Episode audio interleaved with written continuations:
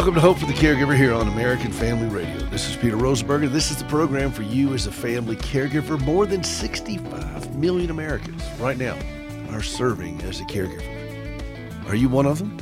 If so, you're in the right place. I know, a show for caregivers. Who'd thunk? Well, I thunk it. And we've been doing it now for more than 10 years, reaching people who are caring for vulnerable loved ones, standing between them and even worse disaster with practical help and God's word to be able to give them clear understanding of how to function in this, how to find safety, how to find peace and calmness and joy, and to grieve out in a healthy manner the heartache that you carry as you watch somebody struggle and suffer. And it could be something like autism could be addiction, could be alcoholism, could be mental illness, could be Alzheimer's, cancer. There's no end to the afflictions that we face in this world, in this broken world. But there's always a caregiver somewhere in orbit around that individual. And that caregiver struggles in the dark places of the night with how am I going to get through this? What are we going to do? How do I process this? How do I deal with being cursed at while I'm trying to change an adult diaper? How do I deal with somebody who is spiraling out of control with addiction? All of these things cause great angst for the family caregiver. Now, this program, we don't talk a lot about caregiving, the task, because all the tasks are, they're, well, most of them are just one and done. You, you do it one time, you got it. You know how to do it. And it's not what keeps us up late at night. What, what does that for us is the fear and the, the guilt, the despair, the rage, the resentment, all those things that just torque at us. How do we reshape our minds? How do we change the way we do things in order to deal with these realities? If caregivers mapped out a decision tree for our lives, it would look like a forest. You know, because each day we're faced with all these choices, and what do we do? And and and most of them seem filled with unpleasant outcomes. And it seems like there's no good path. What do we do? I mean, have you ever stayed up late at night talking to your ceiling fan? What am I going to do? What am I going to do? What am I going to do? Does the ceiling fan answer? Well, if your ceiling fan is answering you, then we have a different conversation. But I, I have it on good authority that most ceiling fans do not answer. And maybe we should stop asking the ceiling fan.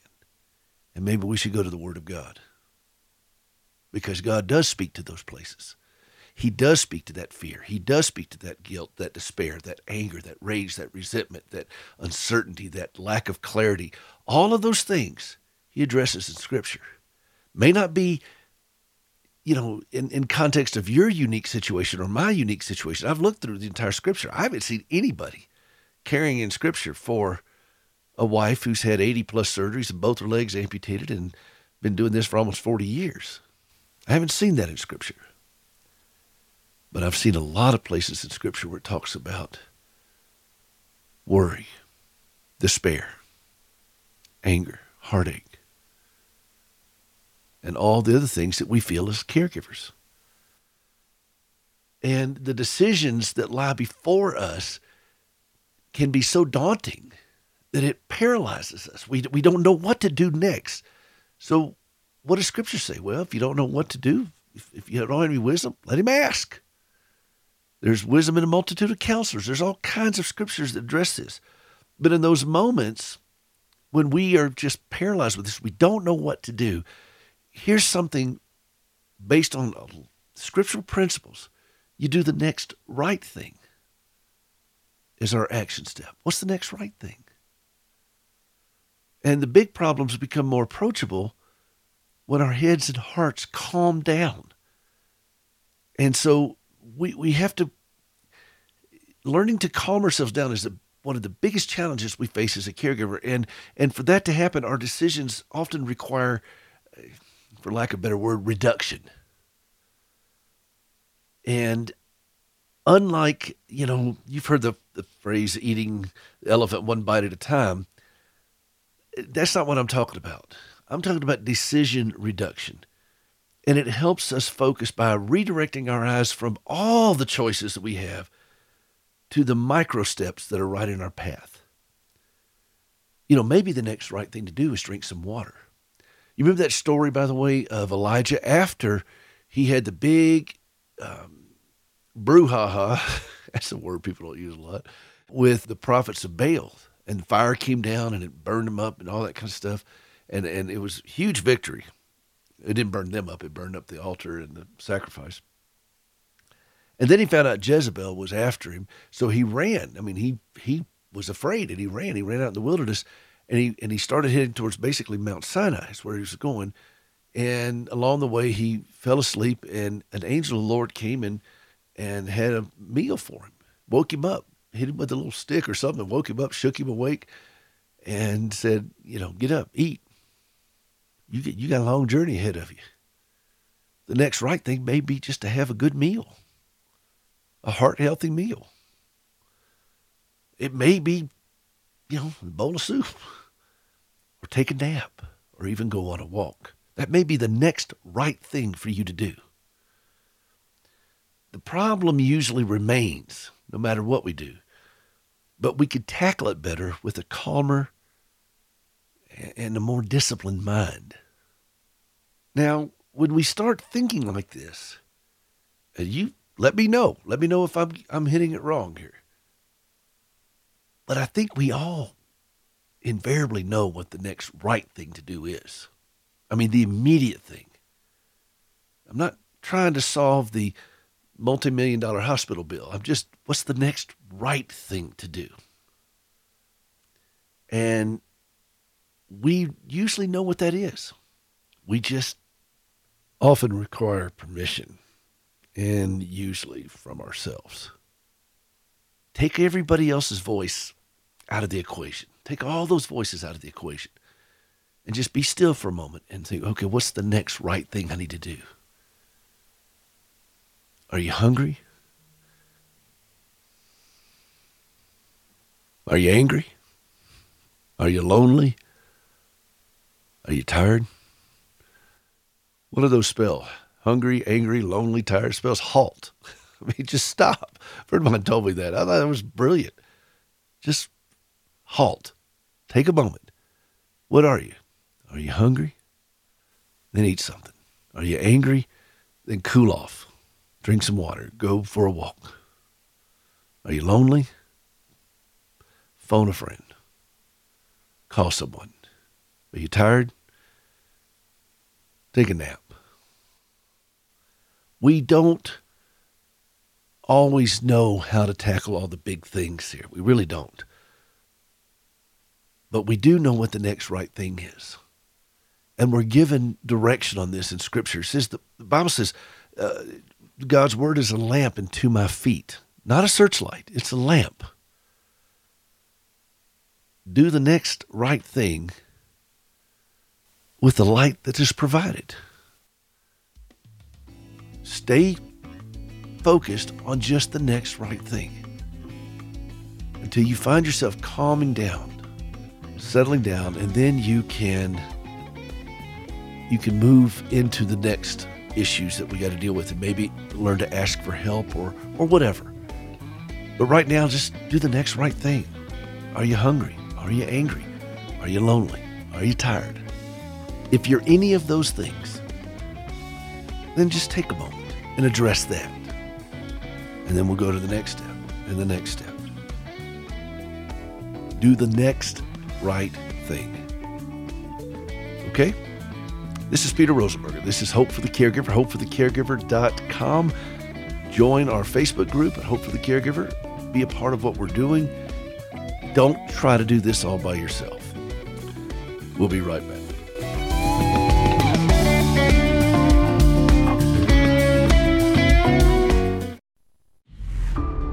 In a world where no one can tell us no To this day, every human being born on this planet is the product of a male and a female. That's the way God set it up. God created us in His image. A place where Facebook and YouTube have no control. I think the command in Scripture relative to men and women is not mainly women sit down, but men stand up, act like men, lead as you're supposed to. A place where we can no longer be canceled. When the Scripture speaks, God speaks. And if you understand that rightly, then everything else simply falls into place. The American Family Association presents the AFA streaming platform. Just visit streaming.afa.net for the latest films, documentaries, and AFA original productions. You'll even find videos from some of your favorite talk shows. All you have to do is create a free account at streaming.afa.net. Steve Russo with Real Answers. No one totally understands electricity. Scientists talk about it as a fundamental element of all matter. They can create electrical charges and harness them to use. But as a scientist once said, electricity in its essence is unexplainable. Even though we can't completely understand electricity, that doesn't stop us from using it. When you decide to become a follower of Jesus, you may not totally understand everything to start with, but as you read the Bible and allow God to teach you, your understanding will grow. Have you decided to become a follower of Jesus yet? To trust His Word, the Bible, over everything you are reading and hearing about spirituality? Few of us really understand just how much we've been forgiven, but you don't need to understand everything all at once. God only asks you to believe and take the first step. Mistakes may be just a decision away. You need real answers. Steve Russo has resources that can help. Check out his website at realanswers.com.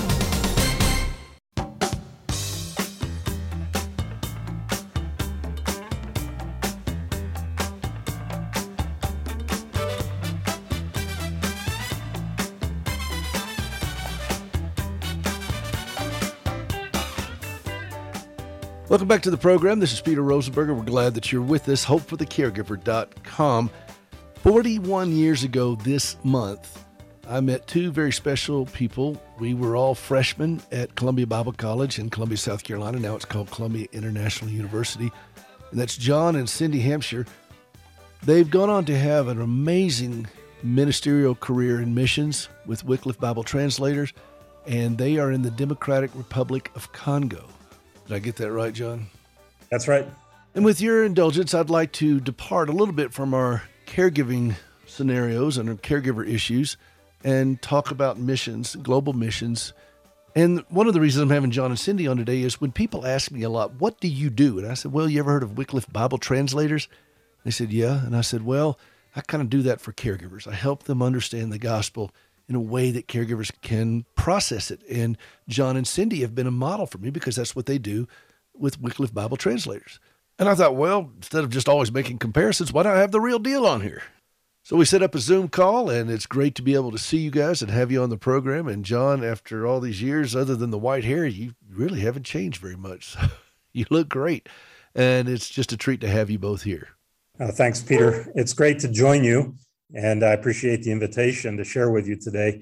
Um, Cindy and I have been with Wycliffe for about 34 years. Uh, we joined Wycliffe Bible Translators right after Bible College, and uh, the Lord led us to the Democratic Republic of the Congo, what was then Zaire. It used to be called Zaire, but uh, through a series of insecurities and wars, they changed the name in the 90s, and we work in the Congo and uh, we have a deep joy to be here. Uh, our desire really is to see lives transformed by an understanding of God's word. And we recognize that there are many, many languages here in the Congo. People speak French and people speak Swahili, and there are Bibles in French and there's Bibles in Swahili. But until they really have God's word in the language of their hearts, their mother tongues, they don't really have a deep understanding of scriptures. And so that's why we're here. We're here to uh, help them have those scriptures in their heart languages, in their mother tongues. When you show up on the field to do this, what does that look like? I mean, walk us through because this is this is a huge journey to be able to translate scriptures like this. And what what does that look like when you show up on the mission field? When we showed up 30 years ago in the Congo in 1992, things looked a little differently for us then. Uh, there were different, one family worked in one language project and could be there for the life of the language project. They had to analyze the language, figure out how it works because the language wasn't written down. These languages aren't written down, so we've got to figure out what letters they're going to use in their alphabet, their orthography, and uh, before we can ever start translating. And then we start into translation. Um, that was 30 years ago. These days, all of the Bible translation work that's being done here in the Congo is being done by Congolese. And we are coming alongside and training them and equipping them and providing computers for them and searching for funds for them and prayer support. And so, really, we're, we're uh, supporting our Congolese brothers and sisters in the work that they're doing. There are 200 languages in the Congo, just in our country, 200 languages. And right now, we're working in about 50 of those languages at various stages. Some of those are still developing the language and writing it down. Others are into Bible translation. Others are doing literacy work or a combination of Bible translation and literacy work to teach the people to read and write.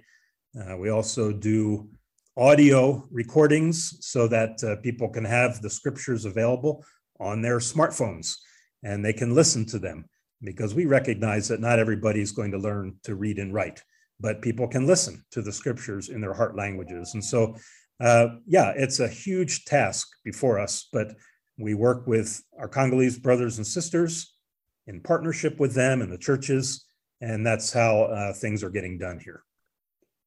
In relative size wise, how big is the Congo? Uh, give me a perspective like in the United States. Uh, how big would the Congo fit? Well, if you take the continental United States, the Congo is as big as the United States east of the Mississippi River. So if you take the Mississippi River and cut the country, um, the Congo would fit in the eastern part, everything east of the Mississippi River. That's how big the Congo is. Most of wow. it's rainforest.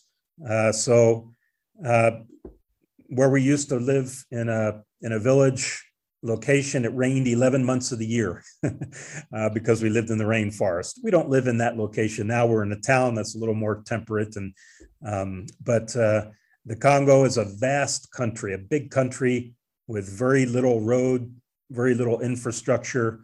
Uh, there's a lot of issues and security issues here, and uh, it's been like that for decades. And so there are many challenges to the work here. Um, but we've got really committed uh, Congolese brothers and sisters, Congolese Christians, who are really committed to the task just as much as we are, and really want to see uh, God's word available in their heart languages do you ever find yourself in a place where you guys don't feel secure? I mean, that you're you've been in very dangerous situations. We have been in very dangerous situations. We've had to leave the country. Um, but you know, I always tell people uh, the safest place for us to be is in the center of God's will. That doesn't mean an absence of danger or an absence of death, even. You know, we could lose our lives. But I define safety differently. Safety to me is knowing you are where God wants you and nothing's going to happen to you that he doesn't know about and he doesn't allow. And so we're safe. We're safe in his will. He wants us here. Uh, it can be a dangerous place. We just rely on him for our welfare. And uh, we trust we trust his plan for our lives. You know, that's a message that I've been talking to this audience about is learning that we can be safe and free and um, even joyful in the midst of very harsh circumstances. You and Cindy have had that journey. What was it like when you guys had to evacuate? You had your kids over there. Uh, when when the kids looked at you, you looked at them. You looked at Cindy.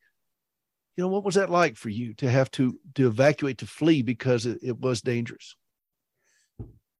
Yeah, lots of questions came up. God, what are you doing? You know, we've got to leave the country that we thought you were sending us to. Um, questions and concerns and and a sense of loss of the ministry because we had to go to Kenya for 12 years and live there while uh, while it was insecure here. Um, and yet, uh, you know, you just have to keep trusting in the Lord and in His plan. And um, He allowed the work here to continue. And in some ways, it caused the Congolese uh, brothers and sisters to take up more responsibility and more ownership of the work when the expats had to leave.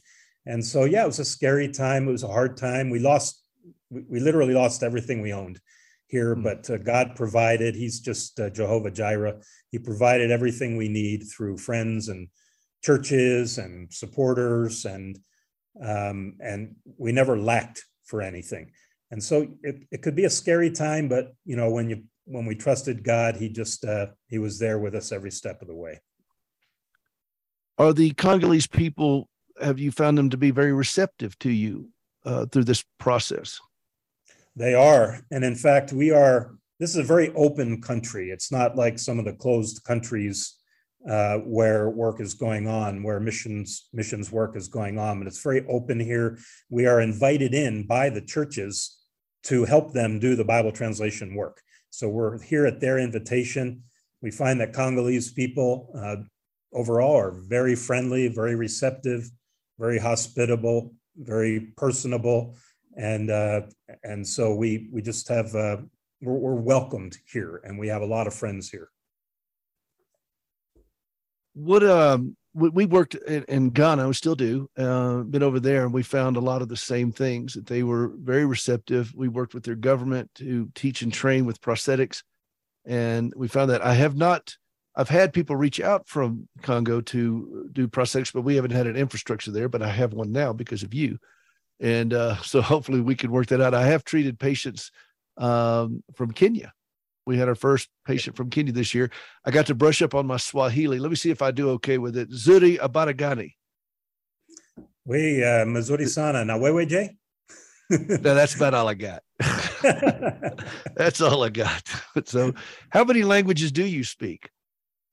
Uh, all of our business at the office is in French. So we speak French, and that because French is the official language of the country, being a former Belgian colony. Uh, but then Cindy and I also speak Swahili. We find a lot of our our workers, uh, the, the guard staff at the office, they don't speak French that well. They prefer Swahili, so we use Swahili with them. Uh, we speak French and Congolese Swahili. Do you all your children speak the same French and Swahili? No, because uh, our boys uh, grew up you know, they were both born in Kenya and lived there until we moved back to the States. Our girls speak some French. Um, they know a little bit of Swahili, but they speak more French. And uh, our, our one daughter lived in France and worked as an au pair for a year. And so both, both are, and Burundi as well. So both our daughters speak some French. Well, I I remember you being a lot better student than I was, John, and Cindy was a lot better student than both of us put together. I got by by the skin of my teeth and on Cindy's coattails. I, I graduated, thank you, Lottie. so, uh, but uh, but I, I not from Columbia. I ended up leaving there uh, several years into it. Ended up getting a degree in music, but I, I cherish my time. I wish I wish I'd been a little bit better student while I was there, and uh, because we had the benefit, uh, we we benefited from some great teachers, didn't we? We did, and uh, you may wish that you were a better student, Peter, but I appreciated your music ministry at Columbia. I remember going into uh, Shortess Chapel and it being dark in there, and you just be in there playing the piano, and uh, and it was a uh, you know from time to time, and that, that was a real ministry to me. Um, oh. You know, you could see the joy in your in your life uh, playing the piano before no crowd at all in a dark Shortess Chapel Auditorium. Um, so I think a lot of good came out of Columbia, despite ourselves. well, I'm counting on it. And thank you for remembering that about playing the piano there. I, I love those times. They had a beautiful nine foot Steinway there in the chapel. So enjoyed being able to go over there and play. And I, I didn't know you were listening. So thank you for that memory. I'm talking with my friends John and Cindy Hampshire. They're missionaries with Wycliffe Bible translators in the Democratic Republic of Congo. Cindy's not on camera, but I know she's listening and she'll chime in if I say something goofy. Cindy and I always had to sit by each other in class when they had any type of attendance because her maiden name was Rainsberger. So uh, I got to know Cindy quite well. I think you two started dating the first week of school, the first week you met each other. And you're such a wonderful couple. You inspire me, you encourage me, you strengthen my faith. I know you're strengthening this audience's faith. This is why we're talking about this today. This is Peter Rosenberger. This is Hope for the Caregiver. We'll be right back.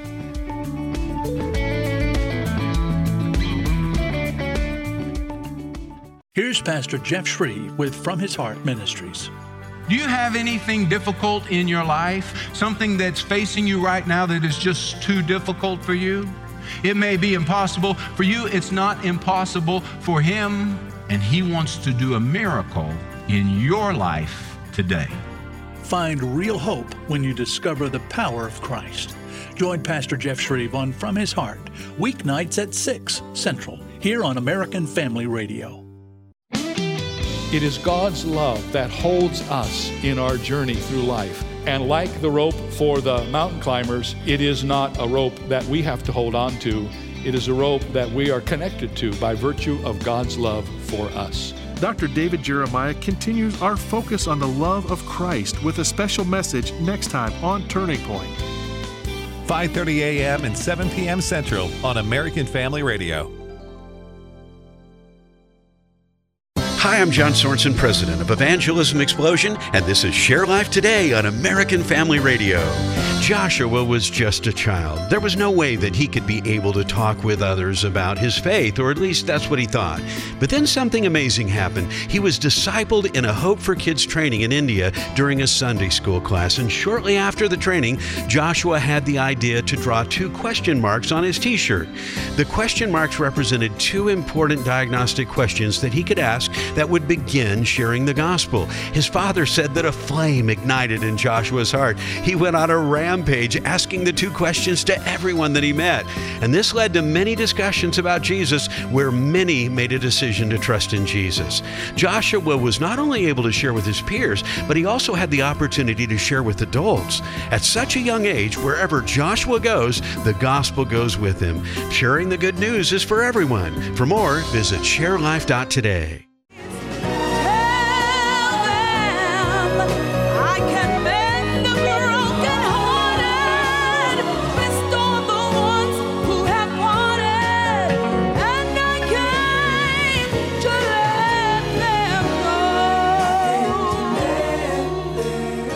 Welcome back to Hope for the Caregiver. This is Peter Rosenberger. This is the program for you as a family caregiver, hopeforthecaregiver.com. We're talking with John Hampshire. He's over the Democratic Republic of Congo with Wycliffe Bible Translators. He and his wife, Cindy, I've known them for a long time, knew them when they first started dating. I have admired their work from a distance and been negligent to have them on the program. And I'm trying to right a wrong now and have them here because I think what they're doing is so important uh, and it's also very personally meaningful to me. I've modeled a lot of what I do for the family caregiver after their work. John, I do read your stuff, by the way, and I do pay attention to what you do. Don't tell anybody. And what I've done is I've understood that I've had to immerse myself in this world. And then I've had to learn the the heart issues that go on with the caregiver before I can even speak to my fellow caregivers. I've had to do this. And with with Bible translated, you don't just uh, show up to people you've never met before and start translating the Bible to their language. You've got to spend time with them. You've got to understand their history, their culture, what's going on in their heart to be able to explain it. But you have to also be walking with the Lord in such a way that you're going to get insights into this from Scripture. John, what has surprised you the most about going into a culture that you, you know, stepping out, stepping off the plane and literally going into a culture like this and you're you're entrusted with the word of God to speak to these people. I mean, that's that's got to be a, a tremendous responsibility. And I, I know it almost kind of makes the, the thought of it makes my knees quiver a little bit to think about the responsibility of that. What goes on in your heart and your mind with that? Yeah, that's a that's a great question. And it it makes me need to be vulnerable for a second um, yeah, it's a it's an important task and a and a significant ministry. Um, but I discovered 30 years ago when we first arrived here, I think I was ready to do the Bible translation work. I was trained. I had four years of Bible college. I had a year of linguistics and translation training and uh, phonology and all of that kind of training. Um, but I didn't really have a love for the Congolese people at that point. I, you know, the the um, you, you're not just going to automatically start loving people you work with. At least that's what I found. And I had to pray, Lord, just give me a real love and a real heart for these people so that what I'm doing is genuine and uh, something that I want to do and something that uh, will be significant for these people, not just because it's a job, work for me to do, but because I love them and because the Lord has asked me to come here. He's commissioned me basically to come here and do this. And God did that. God gave me a love for the Congolese people. And uh, Cindy has a love for the Congolese people as well. And so we discovered that, you know, you can have all, I'll, let me say, I'll, I personally discovered you can have all the training and all of the know how, but if your heart really isn't in it, it's really tough. And the Lord gave me a love for these people. Uh, we just have so much joy to be here. And uh, they're friends of ours. They're not just, you know, a ministry, but these are genuine close friends that we're working with. Uh, when we some year do leave here, it'll be tough. It'll be tough to leave our friends uh, because God's given us a love for them. You and Cindy been married now 38 years? 36 37 years. years. Yeah, 37. 37. Years. We just we just had our 36th anniversary this last week. And you know, your whole life has been spent in this journey. Um, what has that done for the two of you all? That you you you know, you've been in a place where you've had to kind of lean on each other in ways that maybe a lot of couples don't don't have to experience. Cindy, you're welcome to weigh in on this, by the way. I'm I'm I'm, I'm giving her the eye and asking her to come and weigh in on it. Um, I think the Lord, you know, draws us closer to each other every year, um, and to Him. Uh, you know, Cindy's my best friend and has been since I met her, and uh, in this we've discovered in this ministry you, you, know it's really it's really good to be friends because you spend a lot of time together um, and uh, the lord has just you know uh, drawn us closer to each other and to him you know through the 37 years that we've been married so some people that, that may sound cheesy but it's it's really no true. it doesn't it doesn't sound cheesy so some people say no way could they work you know with their husband or the wife but we are together all the time. We work together. So even the COVID thing where everybody had to stay in and people had to stay with in close quarters, oh, we do that all the time anyway. It was no big deal for us because we do work very closely with one another. And um, we're grateful that we can do that, that we've had that these years. And so we're a team. We do a lot together, even our letters that we write and send out, we do them as a team. Um, we do have to spend time apart. We did spend 31 or two days in separate countries this summer on um, part of it planned, part not. Um, and, you know, so we do not, we do have some time apart, but we're grateful that we're a team. Now, do you teach a lot as well as translate? I mean, you preaching, you teaching, you know, what, what does an average day look like for you guys? we were trained to be translators, linguists, and literacy workers. And we did actually that for a very short amount of time. And I was drawn into administration. So I've started, uh, I've been in administration. I'm the branch director. And um, I've done various admin jobs over the years. Uh, but right now I'm the branch director. Cindy is our bookkeeper. So she works with numbers all day long. She's a, our finance person. And she was she, a better student than both of us. I, I do yes. recall that very well. she's training and mentoring Congolese uh, people to do uh, bookkeeping work and uh, uh work, working with financial reports and things like that. Um, I'm also mentoring Congolese in various aspects of leadership and administration. And uh, so we do we do consider ourselves teachers, trainers, mentors, but we both really have admin jobs and have for a long time. There are a lot of folks right now that are, you know, searching out what God would have them do for their lives.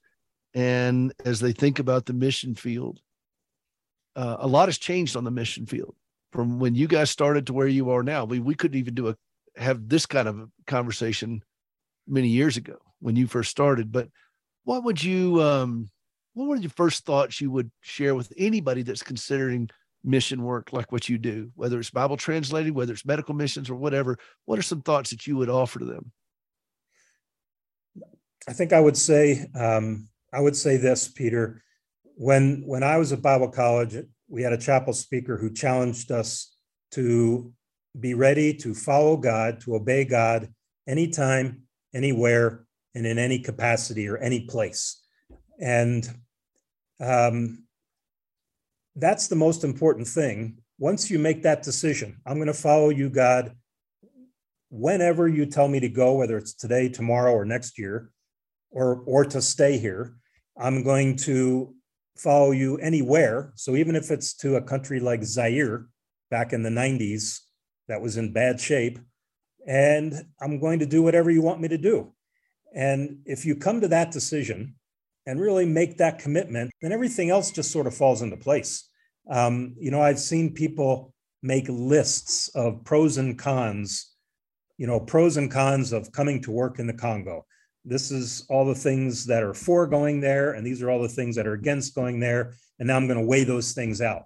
Well, you can do that, I guess. But I think really the key is just being open and obedient to God's leading. It's a very simple message trust and obey. It's a message that, you know, Cindy and I have tried to follow for years. It's very simple. It sounds simplistic, but it's really very profound. If you trust God and obey Him, then you know he, he leads and he guides and he he opens doors and he closes doors and he tells you where he wants you to be you know i've been doing a whole series of things um, every time I do one of the programs and I do 25 hymns that every Christian ought to know because we've gotten away from the hymns so much in our churches. Of course, you and I were spoiled and we got to sit in there in a chapel with a, a thousand people singing full throated of, uh, and you and Cindy, of course, traveled with the choir and so forth. And we, I miss that a lot. And that's a, I may have to step over here to the caregiver keyboard.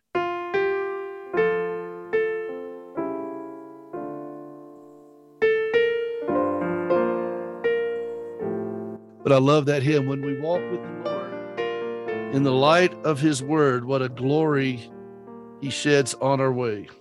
While we do his good will, he abideth, he abides with us still. I don't have my glasses on, John. And with all who will trust and obey. And with all who will trust and obey. Trust and obey, for there's no other way to be happy in Jesus but to trust and obey. That is it's a, a simple uh, message, but it's really profound. Do, do the Congolese people like to sing these hymns? They do. Um, there's a there's a Congolese style of music as well, and sometimes they put these hymns to that style of music. Uh, but they do listen. They do sing some of the old hymns. Um, they also sing the praise songs. Congolese are great musicians. They love to sing. They love to dance when they sing. They don't stand still when they sing, and uh, they're they're very musical people. I'm I'm mentally trying to picture you dancing with them yeah, and I don't dance so much. I'm not. I'm not so sure that's a visual I'm prepared for, John. And uh, when they sing, what in, in, their own language, you know, is there is there great passion for these things when they when they do these? Yes, it takes on a whole different demeanor when they're singing in their heart language. And there are songs. They write songs for their own languages, uh, and then they develop hymn books. And we've had hymn books printed of script of songs that they've written in their mother tongues they're a lot different than when they sing the French and the Swahili. I mean, they get into the French and the Swahili songs too, but when they sing in their mother tongue, it's a whole new ball game. You know, I've witnessed that in Ghana when we've gone over there in West Africa many times, and it's so beautiful to see the exuberance and the worship, and listen to it without the encumbrance of Western style. Just to watch, just to observe, and I think it's a picture of how we're all called to be able to worship Christ, that we can worship Him in spirit and truth.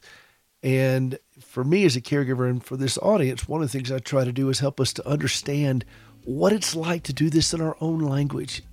You know, as caregivers, in the midst of our heartache, to express ourselves, to be able to have that freedom without the encumbrance of what other people think we might ought to do. And it's again a, another picture of the greater body of Christ that John, you and Cindy continue to inspire me to understand. You just bring these wonderful illustrations, so I thank you for that. I'm talking with John and Cindy Hampshire. They are with Wycliffe Bible Translators in the Democratic Republic of Congo. We've got more to go.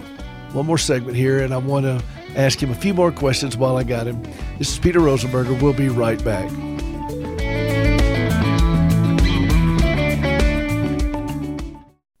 Hey, this is Peter Rosenberger. Have you ever helped somebody walk for the first time? I've had that privilege many times through our organization, Standing with Hope. When my wife Gracie gave up both of her legs following this horrible wreck that she had as a teenager, and she tried to save them for years, and it, it just wouldn't work out. And finally, she relinquished them and thought, "Wow, this is it. I mean, I don't have any legs anymore. What can God do with that?" And then she had this vision for using prosthetic limbs as a means of sharing the gospel, to put legs on our fellow amputees. And that's what we've been doing now since 2005 with Standing with Hope. We work in the West African country of Ghana, and you can be a part of that through supplies, through supporting team members, through supporting the work that we're doing over there. You could designate a limb. There's all kinds of ways that you can be a part of giving the gift that keeps on walking at standingwithhope.com. Would you take a moment to go out to standingwithhope.com and see how you can give they go walking and leaping and praising God. You can be a part of that at standingwithhope.com.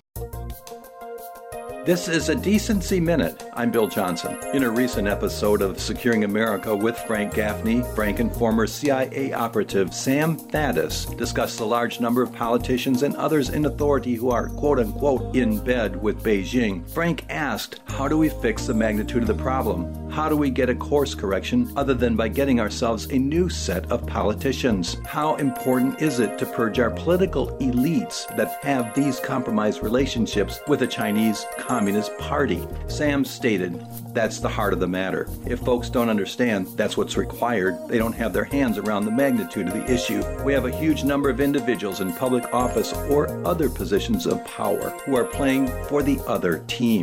There are those in the U.S. who are taking their orders from Beijing. Diligently research candidates and remember in November. This is a Decency Minute. I'm Bill Johnson.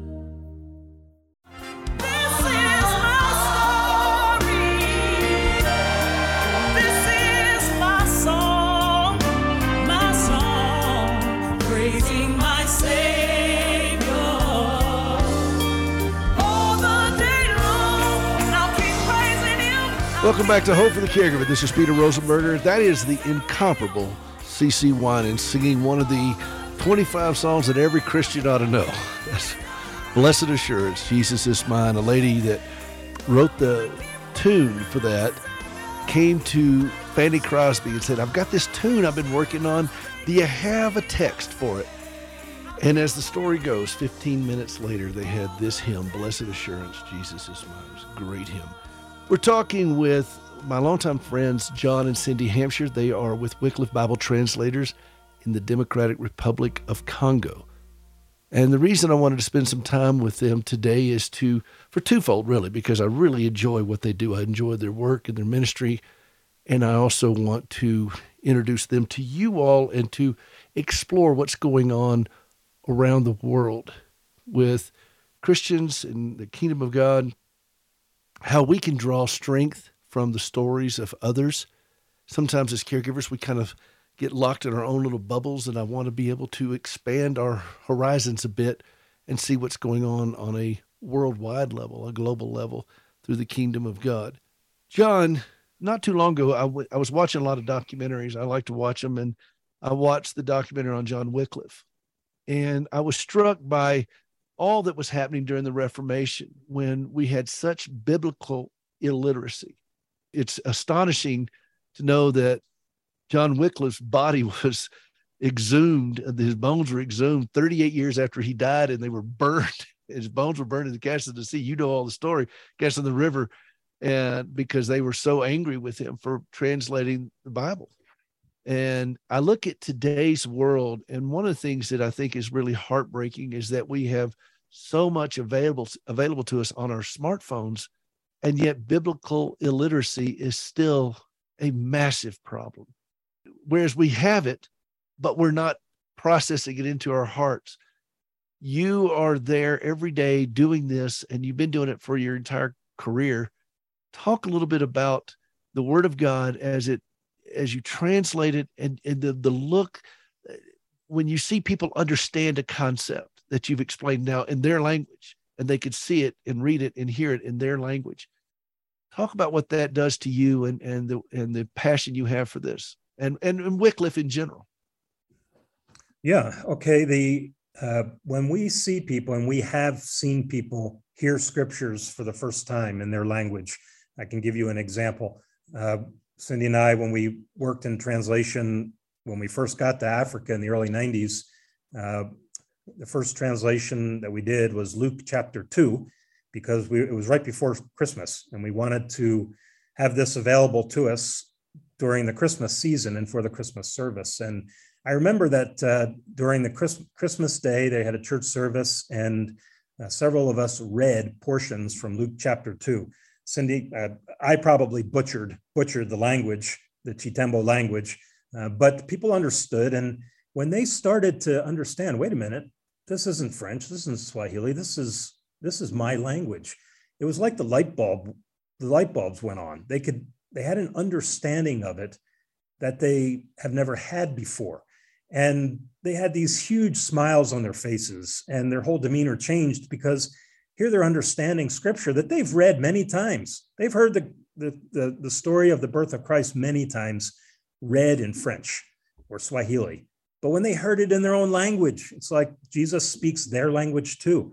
And in fact, he speaks all 7,000 languages that are spoken in the world. And that's just amazing. It's astounding. Biblical illiteracy is a big problem here in the Congo as well. And it's it's why we're here. And even if we translated scripture or helped the Congolese have translated scripture, even if it was just for the church leaders and pastors to have it so that they could use it when they preach, it would be worth it. But in fact, when we do translate scriptures, one of the first things we do is put it in audio form. We work with partners, other partners who do this. We put it in an audio form, record it so that they can have it on their smartphones because Congolese, no matter how poor they are, many of them will have a smartphone and they can have scriptures in their language on their phones that they can listen to. Uh, and, and so we're trying to combat that biblical illiteracy um, in several different ways.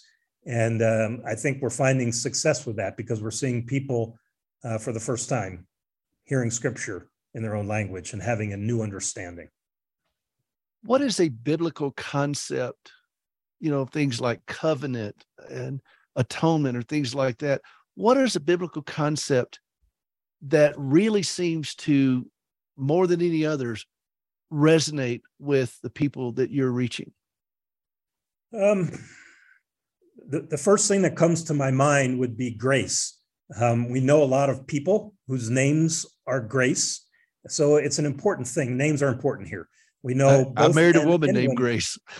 we uh, yes, you do, and uh, we have men and women whose names are Grace, and it's an important concept here. You hear a lot of uh, messages about God's grace, um, and I think it's because uh, people see that there's such depravity in this country, uh, such moral failure on every level and yet God's grace can reach anyone, and uh, you know from the from the lowest functionary right up to the president.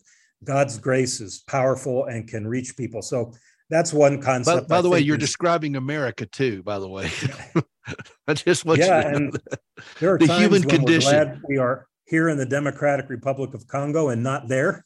I can understand and, that. I can um, understand. But yeah, I think it, that's one of the concepts in Scripture that people talk about a lot it resonates with them and it, it reaches them to know that there's a God uh, whose grace is deep and powerful. You know, have you ever played that song um, by Andraé Crouch? The blood will never lose its power. Let me step over to the caregiver keyboard here. Uh, I know it reaches song, to yeah. the highest mountain. It blows to the lowest valley. I love that song. Um, it will never lose its power. That's what I was thinking about when you said that, because that is that's a beautiful concept that that the human soul, no matter what country, no matter what language you speak, to that grace, because I think we're we're built to understand grace through the power of the Holy Spirit when we hear it, and particularly hear it in our own language, realize that that grace is there for me. Mercy there was great, and grace was free. That's got to be deeply meaningful to you and Cindy both to see the the looks on their face light up. Tell a little bit more about Wycliffe, what the organization's about, its history, and then how people can get in touch with you. Okay. Um, yeah, Wycliffe's been around since the mid 1930s, about 80 years, I think. Uh, I, I heard and, Cindy correct you. Yeah, oh, well, that that's not an that happens from time to time. Um, Wycliffe's been around for 80 years, according to my wife. You know, over the years we've evolved our ways of working. They've evolved and they've changed. And uh, Wycliffe now is working in many, many countries around the world. There's a whole global, what we call a global alliance of Wycliffe organizations. In many of those countries, including the DRC, the Congo, where we work, our goal really is working in partnership with other organizations, with churches, with whoever wants to work with us to see the scriptures in local languages.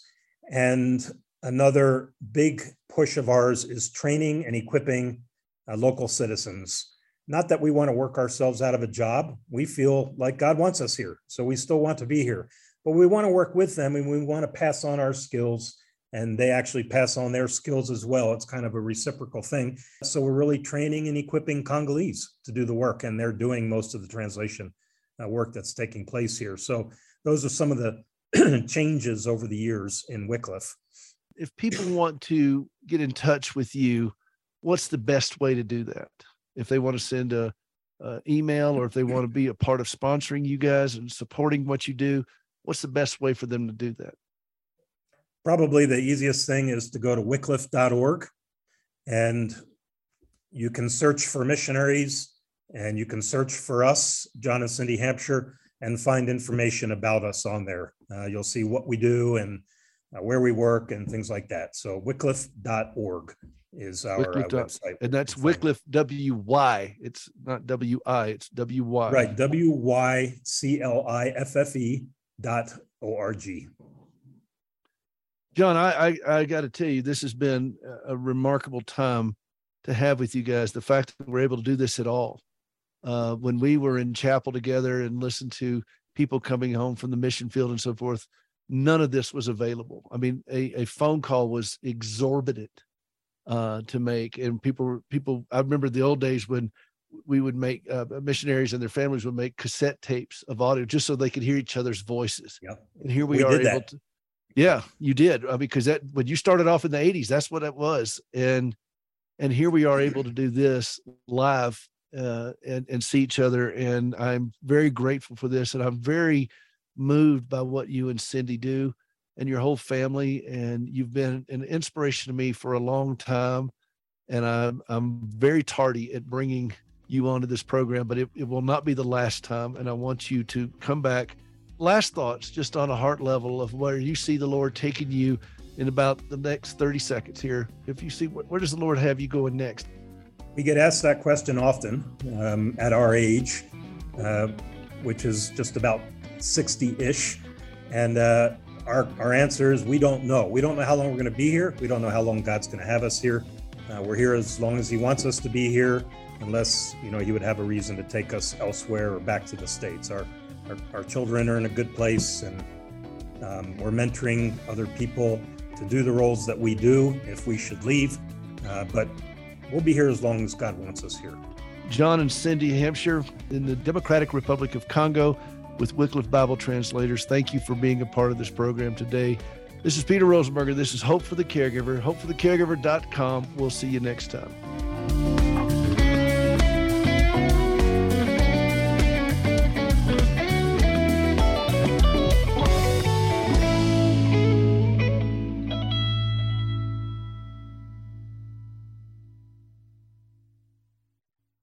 The views and opinions expressed in this broadcast do not necessarily reflect those of the American Family Association or American Family Radio.